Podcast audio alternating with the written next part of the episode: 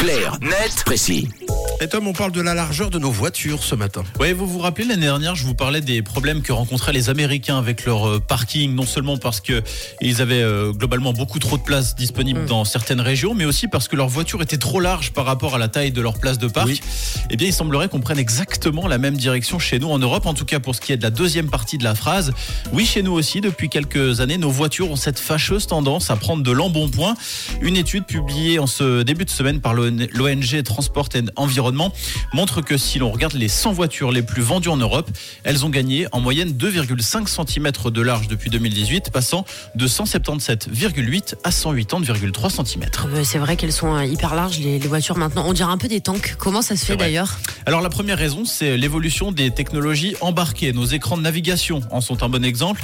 Ils sont devenus hyper imposants avec toujours plus d'indicateurs et donc ils ont contribué à élargir les tableaux de bord et in fine les voitures elles-mêmes. Ensuite, on peut mentionner les différentes normes de sécurité, mais aussi le confort de l'habitacle avec des sièges plus larges. Ça aussi, ça participe petit à petit à étirer les voitures. Pour vous donner un exemple très simple, entre 2009 et 2022, la Volkswagen Polo a gagné 7 cm en largeur, passant d'un mètre 68 à 1 mètre 75. Waouh, et donc c'est quoi les conséquences? Les places de parc, par exemple, qui ne sont plus du tout adaptées à nos voitures surprotéinées. Et encore, lorsqu'il s'agit d'une Polo qui s'élargit, ça passe encore. Mais certains SUV dépassent aujourd'hui allègrement les 2 mètres de large, ce qui est beaucoup plus problématique pour les parkings, mais aussi pour le stationnement dans les rues, car ça réduit considérablement le passage pour les autres.